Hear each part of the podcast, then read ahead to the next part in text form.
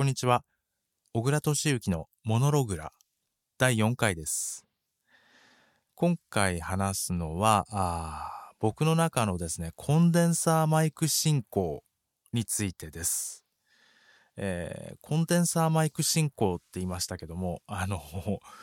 そういう言葉があるわけじゃなくて、えー僕が勝手に作ったものなんですけども、信仰っていうのはあの宗教を信じるっていう方の信仰ですね。コード進行、あの、音楽制作のコード進行の進行じゃないですね。進んでいくっていう方の進行じゃなくて、えー信じる方の進行ですね。なんですね。で、これどういうことかっていうと、あの、僕はですね、あの、最初、あの、ダイナミックマイクを使ってたんですね。まあ予算の関係とか、あの、よく知らなかったんで、あの、お店の人に勧められるままに買ったのがダイナミックマイクだったんで、それを最初は使ってたんですけども、ちょっと音量が足りないって感じてたんですね、ずっと。で、音量をしっかり稼いで録音できるマイクが欲しいと。あの、マイクのせいだろうというのは、あの、なんとか、勘で思ってたので、で、しっかりとしたあの音量で、えー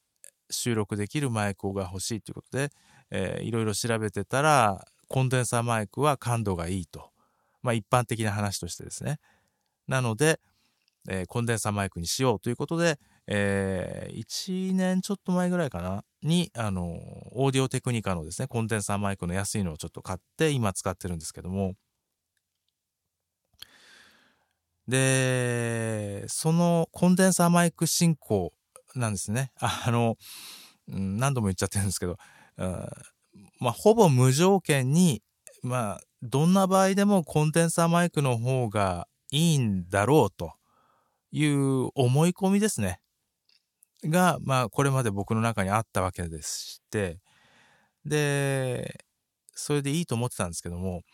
先日ですね、あの、ペリスコープっていう、まあ、ツイッターのライブ配信のアプリですね。あれを見てたときに、プロのレコーディングエンジニアの方がたまたまやってたんですね、配信を。で、えー配信の内容としてはですね、あの、レコーディング tips を解説するような内容じゃなくて、えーただ、なんていうかな、雑談っぽいような感じの、あの、まあ楽しくワイワイやりましょうやみたいな感じの、あの、まあよくあるタイプの内容の配信だったわけなんですけども、そこをですね、僕はあの、ここぞとばかりにですね、この、こんなチャンスはめったにないということで、もう質問攻めにしてですね、コメントで質問攻めにして、本当にいろいろ聞き出しました。で、えー結局ですね、それで言われたのが、あーダイナミックマイクを使った方が、使った方がいいんじゃないのっていうことでですね、なんかその人によると、あのーラジオ局のスタジオですね、の現場では、ダイナミックマイクを使われることの方が多いっていうことを聞いたんですね。まあ、そちらの方が多いっては言わなかったかな。あの、ダイナミックマイクが多いですよって言ってたと思うんです。で、それがちょっと意外だったんですよ。あの、プロの現場で、あの、しっかり録音しなきゃ、収録できなきゃいけないところで、まあ、防音のね、あの、設備もしっかりしているようなラジオ局のスタジオで、えーコンデンサーマイクじゃなくて、えー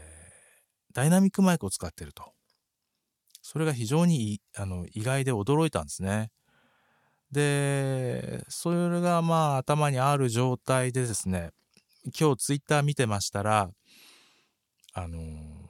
東京にある FM ラジオ局でですね、えーインター FM っていうのがあるんですけども、あの、そこのツイッターアカウントが流してたあ動画でですね、そのスタジオの中の様子を映したものがあったんです。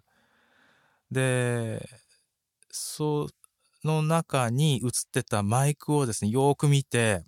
で、えーサウンドハウスでですね、あのー似たようなマイクを探してですね、多分このマイクを使ってるんだろうっていうのをあの探し当てたわけなんですけど、あの結構いいマイクを使ってるようですね。もちろん当たり前ですよね。プロですからね。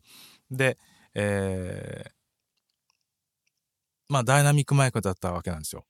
で、それちょっと後で使ってみたいなと思ってですね、えー、ちょっとお気に入りに登録したわけなんですけど、ちょっとね、意外ですね。あの、なんでダイナミックマイク、あの、それで、ダイナミックマイクは、あの、感度が、まあ、コンデンサーマイクに比べて一般的には悪いと。いうことなので、それをどうするかということなんですが、あのー、な、信号を増幅する装置が売ってるんですね。あの、クラウドリフターっていう商品なんですけど、商品名なんですけど、それもサウンドハウスにあるので、えー、探すと出てくるんですが、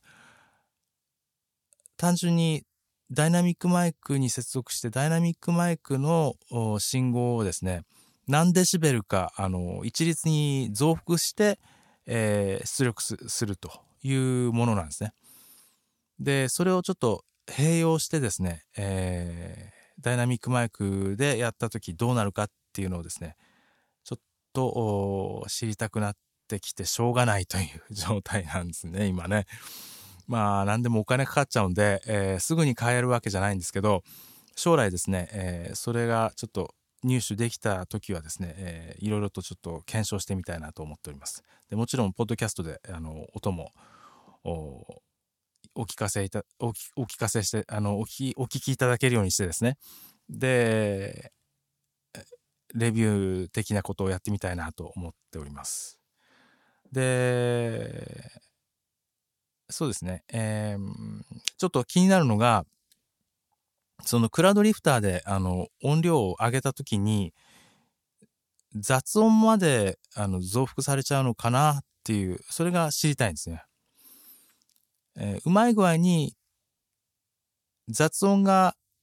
あ覗かれた状態で取り除かれたというか雑音が入ってない状態で、えー、本来録音したい声とか、まあ、楽器の音とかですね。そういう本来録音したい部分だけが増幅されるんだったら最高なんですけどそれがどうなるのかというのをまあ実際のあの機材でですね確かめたいというのがあります。で、あとね、ちょっと余談になるんですけど、あの、ちょっと今までは結構、あの、なんて言ったらいいかな。ちょっとやっぱりね、音をいじりすぎてたね。っていうのが、あの、反省点としてありますね。あの、やっぱり、あの、いろんなプラグインとかをね、バンバン使って、あの、パラメーターもね、結構ね、かけぎ、かけすぎる傾向があるんですよ、僕は。だから、ちょっとそれを気をつけて、ちょっと、控えめにね、あの、適用するというのを心がけていこうと思います。一番いいのは多分、取ったそのまんまの、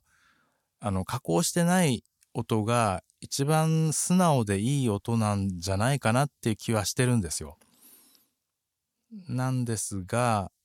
まあ、それだと、まあ、ノイズが乗ってたり、あのちょっと原因っていうか、あの、音量が足りなかったりすると思うんで、で、まあ、あのね、あの、コンプをかけたりとか、あの EQ かけたりとかあしちゃうわけなんですけど、まあそれもですね、あんまりこうかけすぎないようにして、で、聞きやすい自然な音で、もうあたかもその目の前で人が喋ってるかのような、そういう音をですね、あの目指して、あの、音作りをちょっと探求して、あの、勉強していきたいなというふうに考えております。